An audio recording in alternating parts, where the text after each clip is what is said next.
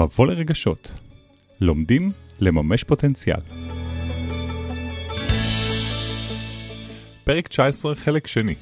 רואים את הסיפור אחרת. הכל על מסגור מחדש. reframing. ה reframing, מלבד זה שהוא משנה את המסגרת שבה אנחנו מסתכלים על המציאות, הוא משנה בעצם את החוויה הרגשית שלנו באותו רגע. ברגע שאני מצליחה לשנות את החוויה הרגשית שלי, אני מצליחה לשנות את התמונה ואת האופן שבו אני מתייחסת אליו. ברגע שאתה עושה פעולה, יש לה השפעה. פעולה שהיא הפוכה ממה שהבן אדם מצפה, זה reframing, וממה שאתה מצפה זה reframing, כי זה לבטח יוליד משהו אחר אחר כך. ככה מייצרים שינויים, זה לא משהו שמ-0 ל-100 זה לא קורה במהירות הבזק, אבל זה כן מתחיל ממשהו שהוא קטן ונבנה ונבנה ונבנה, וזה הכוח הגדול של reframing.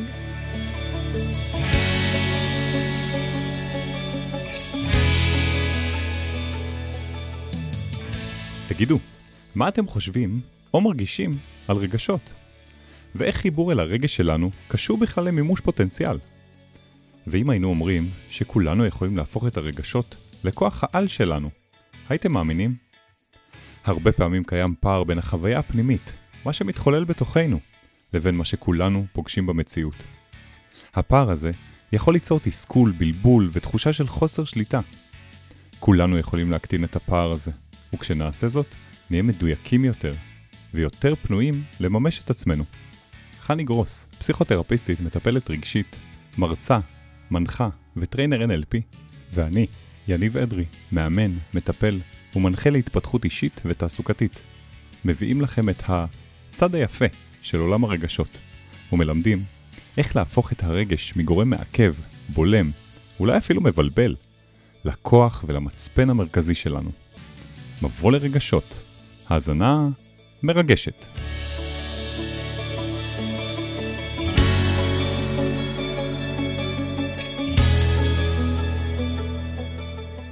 לפעמים אני ככה נכנס לבית והרצפה הפוכה ויש מלא צעצועים על הרצפה ומשחקים ואני ממש מתעצבן ואני אומר רבאק איך אני מת שהבית יהיה נקי ומסודר ושלא יהיה פה רעש ושאני אוכל ללכת בקו ישר אחד כל הבית זה לא נעים לי המחשבה הזאת לא נעימה לי ותכלס היא גם לא הולכת להשתנות אז אני יכול לשנות אותה באמת בתסדרו תסדרו תסדרו או בוא נסדר וכאלה. אנחנו מדברים על reframing היום אז אני יכול גם להסתכל על התמונה אחרת. דווקא לבוא ולהסתכל ולהגיד, אתה עוד תתגעגע לדבר הזה. Mm-hmm. אתה עוד תתגעגע ליום שהבית מלא בילדים ומשחקים, כי יגיע יום, ויגיע יום, ואלה החיים, שהבית יהיה ריק, ולא יהיה פה אף אחד. אתה תתגעגע לדבר הזה, ובשנייה, ככה, mm-hmm. זה משנה את כל זווית ההסתכלות mm-hmm. שלי, כי זה מכניס אנרגיה אחרת לתוכי. זה לא סידר את הבית, מרי פופינס לא הגיע, mm-hmm. אבל זה כן שינה את החוויה שלי הפנימית, אנחנו נקרא לזה reframing בהקשר של זמן, נכון. ולהסתכל נגיד גם על המשבר של הקורונה אחורה. בהתחלה הוא היה נראה לנו איום ונורא, וסגרים, ולחץ ומתח, והיום, ואנחנו מדברים את זה הרבה בפודקאסט פה, על זה שבעצם הייתה פה תקופה של רנסאנס, של התפתחות, משבר שהוביל להרבה הזדמנויות. אולי אפילו לא הוליד את הפודקאסט הזה. נכון, בעצם הדוגמה שנתת כאן זו דוגמה שמדברת על שינוי פרופורציה של זמן. וברגע שאנחנו יכולים להסתכל על איזשהו אירוע שקורה עכשיו ולתת לו פרופורציה של זמן אחרת, הוא יגרום לנו לראות את התמונה שקיימת עכשיו בחוויה שהיא שונה. וזה למעשה יצירת פרופורציה של זמן. כי אם היום הילדים שלי הם קטנים ואין לי זמן לנשום וכל הזמן הם מושכים לי בשמלה ורוצים לחבק ו- ולא מרפים ואני רוצה שנייה של, של אוויר והמחשבה הזאת לא נעימה לי, אז אני יכולה לרגע אולי לדמיין שאני שנייה מרחפת מעל הזמן הזה ולדמיין את עצמי באמת עוד חמש או עשר שנים מהיום שהילדים כבר לא ימשכו לי בשמלה ושאני ארוץ אחריהם כדי לקבל נשיקה או חיבוק ואז לראות איך החוויה הרגשית משתנה, כי על זה אנחנו מדברים. הרפריימינג, מלבד זה שהוא משנה את המסגרת שבה אנחנו מסתכלים על המציאות, הוא משנה בעצם את החוויה הרגשית שלנו באותו רגע. ברגע שאני מצליחה לשנות את החוויה הרגשית שלי, אני מצליחה לשנות את התמונה ואת האופן שבו אני מתייחסת אליו. אז הדוגמה שנתת היא בעצם דוגמה לשינוי של פרופורציית זמן. תראי, אני רוצה לספר לך סיפור אמיתי, דרך אגב, אני נוסע לסדנה ובדרך יש איזה פקק ואני עומד בפקק ופתאום בומס, מקבל בום מאחורה, מישהו נכנס בי. מה התגובה שצריכה לקרות פה עכשיו? מה המציאות אומרת? המציאות אומרת שעכשיו מישהו דפק אותי מאחורה וכנראה אני אמור לצאת מהאוטו ולהגיד לו שהוא לא יודע לנהוג, או להתעצבן לפחות, או להיכנס לאיזה מתח, תלוי מה האופי שלי. ונכון, ואז מה יקרה? אני מעדיף דווקא לקחת את אותו רגע ולעשות לו מסגור מחדש. מה שקרה עכשיו היה לטובתי. דיברנו קודם על לטובתנו, mm-hmm. מה שקרה עכשיו היה לטובתי. לפעמים אין לי מושג איך, במקרה הזה היה לי לגמרי ברור איך. הפגוש שלי כבר היה קצת סדוק, היה בא לי להחליף אותו. אני יוצא מהאוטו, כולי מחוייך, ואני מסתכל על הנהג שמאחוריי בחיוך. הוא היה בשוק. הוא היה בשוק טוטאלי, והוא כזה לא הבין מה, מה, מה מחייך אליו בן אדם שהרגע הוא דפק בזה, והוא ראיתי שהוא במגננה. שאלתי אותו אם הוא בסדר, אם הכל טוב, וככה התחלנו לדבר. אני די מיהרתי לסדנה, אז גם הבנתי שאני צריך שזה יהיה מהיר. החלפנו פרטים, הכל בחיוך, הוא בכלל אמר שיש ביטוח והכל. אמרתי לו, אז, אז הכל מצוין, אז הכל סבבה, אז שיהיה לנו אחלה יום. וכן, זה יצריך ממני אחרי זה ללכת להשקיע זמן ולהחליף את הפגוש, אבל באותו רגע, כל מה שרציתי זה להמשיך ולנסוע, וגם להיות ביחסים טובים ולסיים את היום הזה בטוב. בחרתי, למרות שהאינסטינקט הוא תמיד לתקוף, הוא תמיד לנצח פה, הוא תמיד לא להידפק. ופה יכול להיות רגע לקחת את התוכן, את מה שקרה, ולשים עליו בשנייה, בשנייה להחליף משקפיים, כמו שאת אומרת, ולשים את המשקפיים שיהיו נכונות לי וישרתו אותי באותו רגע. נכון. אגב, לפעמים אני גם יכול לבחור לשים משקפיים שהן פחות נעימות, אם הן משרתות אותי באותו רגע. Mm-hmm. זאת אומרת, אנחנו לא באים ואומרים פה, תמיד תפרש את הדברים לטובה ולהיות טוב. מה שטוב לי באותו רגע, mm-hmm. זה המשקפיים שאני שם, ככה אני רואה וככה אני בוחר. בעצם הדוגמה הזאת היא דוגמה שמדברת על reframing שקשור לתוכן. איזה משמעות שונה אני נותנת לתוכן שקורה עכשיו. ומה שאתה עשית פה, אתה בעצם הפכת אילוץ שקרה לאיזשהו משאב. כי אמרת לעצמך, אוקיי, אני כל כך צריך להחליף את זה, הוא דפק אותי מאחורה. אני חושבת שהרפריימינג שעשית הוא כבר ברגע שיצאת מהאוטו. כי יצאת מהאוטו וחייכת, אתה הפכת לו את כל הקופסה. כי הוא לא הבין איך הוא אמור להתנהג עכשיו. כבר שם עשית את הרפריימינג. אנחנו יודעים הרי שהתקשורת שלנו היא 92 אחוז תקשורת לא מילולית. זאת אומרת, היא דרך הגוף שלנו, הטונציה שלנו, האופן שבו אנחנו אה, מתנהלים בעולם, לא דרך השפה. והשמונה אחוז שהוספת דרך המילים, היממו אותו לגמרי, ולדעתי זה גרם לו להתנהג גם שונה ממה שהוא מתנהג באופן אוטומטי. כי הפכת לו את התקליט והוא לא ידע באיזה אוטומט להשתמש. תוך כדי שאת אומרת, זה גורם לי להבין עוד משהו. יכול להיות שה reframing שלי יצר אצלו reframing חדש על החיים עצמם. זה לא ו... יכול להיות, זה בטוח. אה, אז אני, אני רק מקווה, לא שאלתי אותו אף פעם, תגיד מה זה עשה לך לא, בחיים. לא, אתה יכול... אבל, אבל אני כן יכול לדמיין שהאיש הזה חזר הביתה, והוא סיפר לאשתו, את לא מאמינה מה קרה לי היום. דפקתי מישהו בפקק, והוא יצא אליי מחוייך והכל היה סבבה. זה משהו שיכול לפעמים לשנות פרספקטיבה על החיים. שוב, תלוי מי אתה ומה אתה, יש כאלה שזה יעבור לידם, אבל יש אנשים שזה פשוט יגרום לשינוי ההסתכלות שלהם על אינטראקציות מהסוג הזה. או זה... בכלל, על יחסים. הרי אנחנו לא חיים בתוך בועה, אנחנו חלק ממערכת, וזה בדיוק מתחבר לאפקט הפרפר. ברגע שאתה עושה פעולה, יש לה השפעה.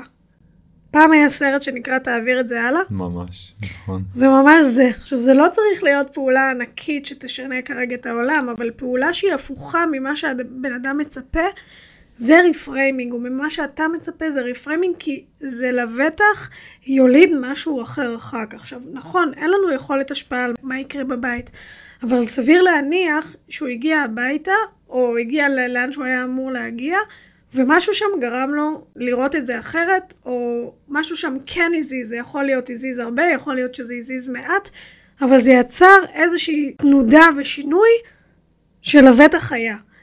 וככה מייצרים שינויים. זה לא משהו שמ-0 ל-100 זה לא קורה במהירות הבזק, אבל זה כן מתחיל ממשהו שהוא קטן ונבנה ונבנה ונבנה, וזה הכוח הגדול של רפריימינג.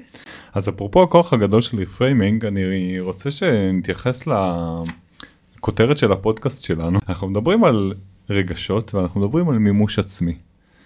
ואני רוצה לדבר איתך על איך reframing, איך הוא יכול להשפיע קודם כל על איכות החיים שלי, ואיך הוא יכול להשפיע על המימוש העצמי שלי, ואיך הוא משפיע בכלל על הרגשות. מה הקשר בין איך שראיתי את התמונה למה אני מרגיש, ומה זה עושה בכלל שאני משנה את הרגשות שלי. זאת שאלה טובה, כי בעצם אתה שואל איך מחשבות משפיעות על רגשות. והאם בכלל מחשבה יכולה להשפיע על רגש. אני יכולה לפתוח ולהגיד שרפריימינג, ברגע שהוא מיטיב איתי, כלומר, ברגע שאני מייצרת פרשנות מקדמת למציאות שלי, היא באופן אוטומטי משנה לי את החוויה הרגשית. כי חוויה רגשית מושפעת מהמחשבות. רגש הוא תולדה של מחשבה. כלומר, יש לנו תחושה שזה הדבר הראשוני, יש מחשבה באמצע, ורגש יגיע אחר כך, כי רגש הוא, הוא פרשנות.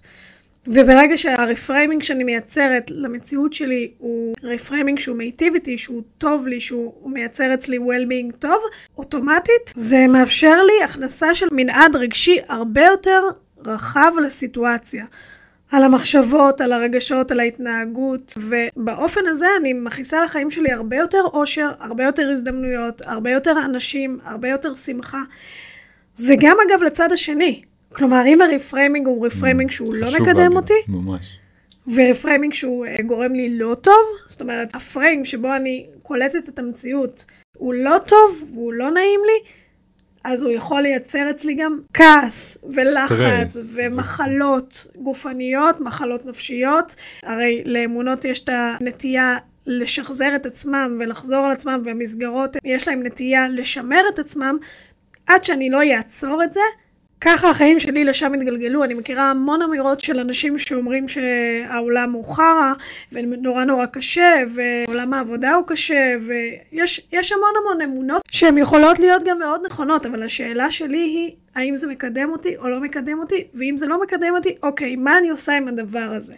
כי אנחנו צריכים להבין שמחשבות הן רק מחשבות, הן לא אנחנו. וברגע שאנחנו יודעים לייצר את המרחק הזה בין המחשבות אלינו, במרחב הזה שנוצר, נעשה השינוי. והשינוי הוא בהכרח, בהכרח, בהכרח רגשי.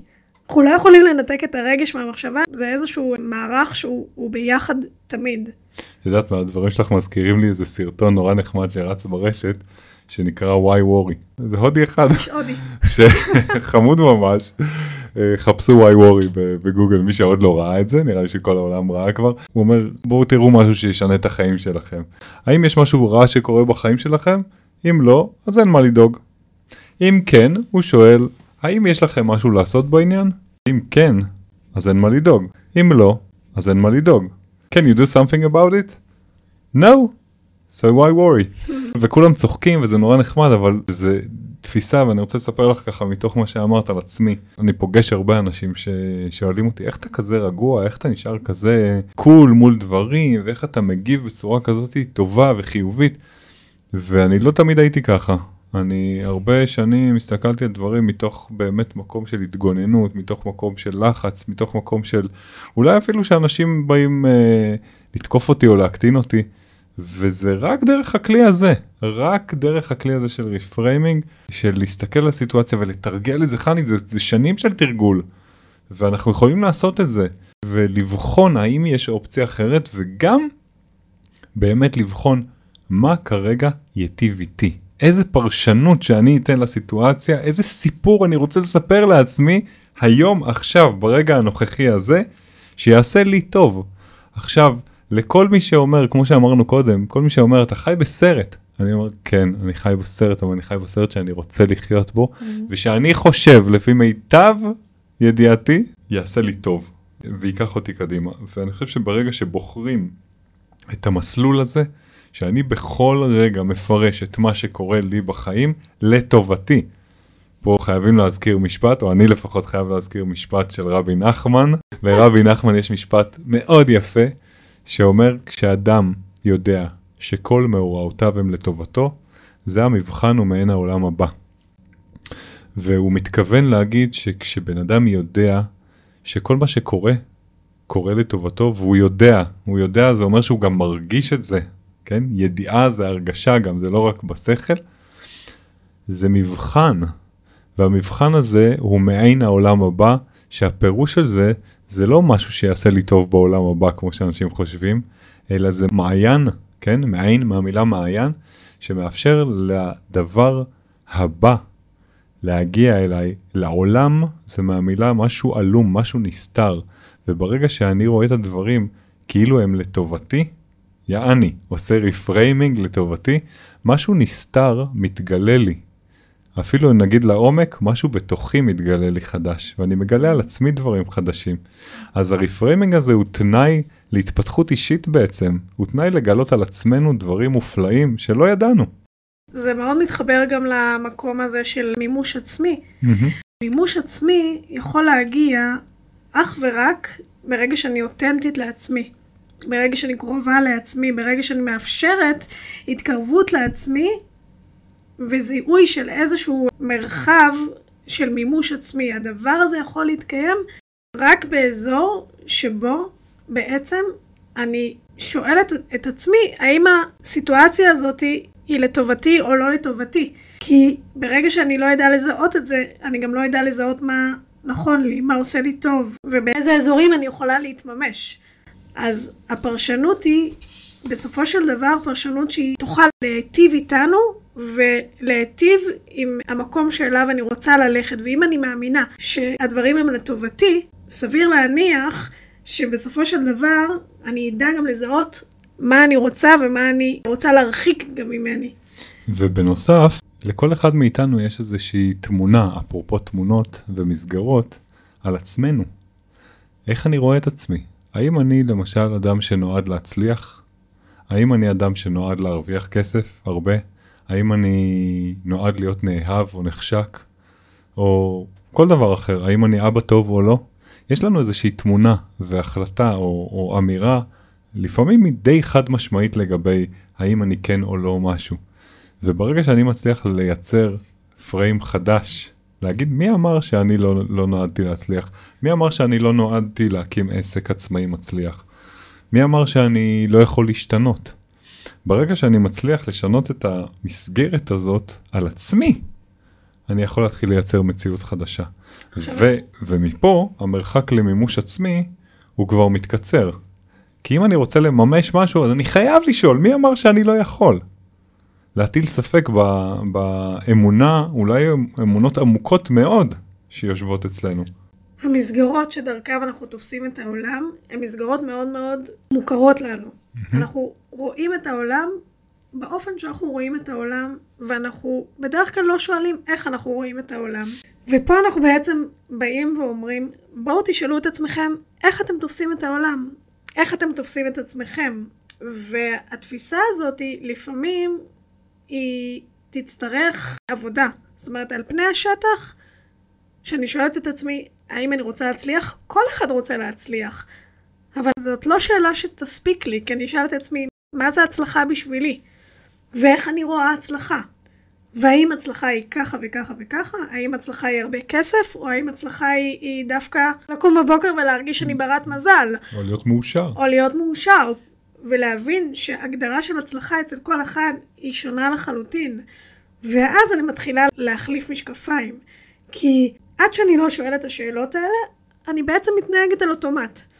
והרפריימינג, מה שהוא מאפשר לנו לעשות, זה רגע לעצור את האוטומט, לשהות באיזשהו מרחב שהוא מרחב לא ברור, לא מוכר, שמכניס לתוכו סקרנות, ומתוכו לצאת. בדיוק כמו שמילטון אריקסון עשה לילדה הזאת בת שמונה, הוא בעצם הכניס אותה לאיזשהו מרחב שהיא לא מכירה, הוא חדר לתת מודע, זה, וזה בעצם מה שהרפריימינג מייצר, הוא חדר אל התת מודע, בתת המודע הוא יצר איזשהו מרחב שהוא מרחב לא מוכר, ושם הוא הפעיל אצלה את הסקרנות, ובתוך הסקרנות הוא יצא למשהו חיובי. ככה משנים הרגלים, ככה מייצרים מסגרות חדשות, ואפשר לעשות את זה לבד. זאת אומרת, זה כלי שהוא נמצא אצל כל אחד בראש, זה כלי מחשבתי, שהוא כלי שברגע שאני מפעילה את המחשבה, השינוי ההכרחי שיגיע כתוצאה מהדבר הזה, הוא שינוי בחוויה הרגשית.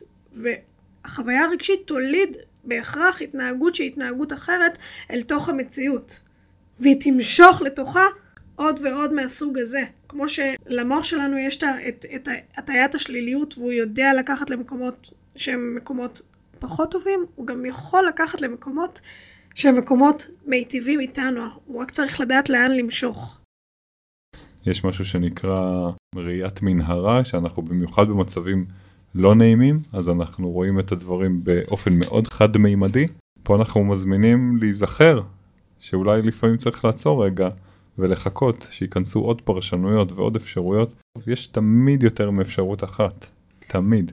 אפילו רצוי שיהיו שלוש, כדי שתהיה לנו בחירה טובה, ואז אה, לשפר לאט לאט את ההקשבה שלנו לעצמנו, ולמה אנחנו כן רוצים שיעשה לנו טוב.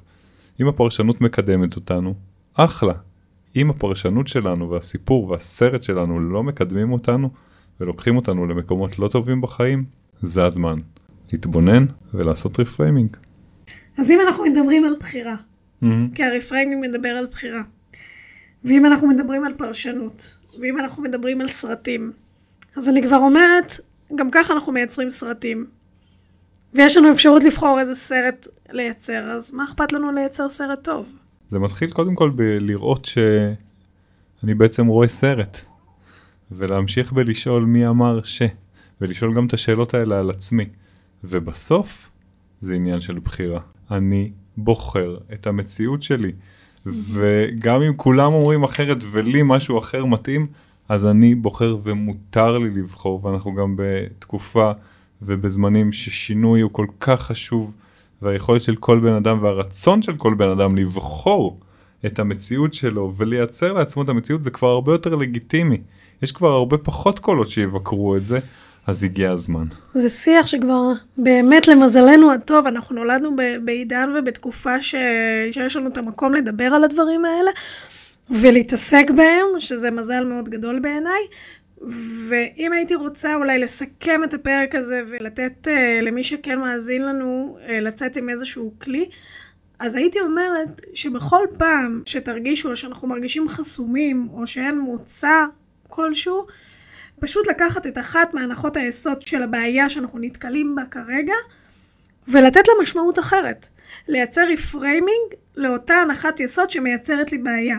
ואז אני אוכל לראות פתאום איזה סל של אפשרויות מטורף נכנס לי לחיים, איזה מנעד רגשי הרבה יותר רחב פתאום נכנס לי לחיים, ואיזה הזדמנויות אני יכולה לייצר מהדבר הזה. זה פשוט לייצר גמישות מחשבתית מסוג שאולי לא חווינו בעבר. התרגשנו להגיש לכם את הפרק על reframing.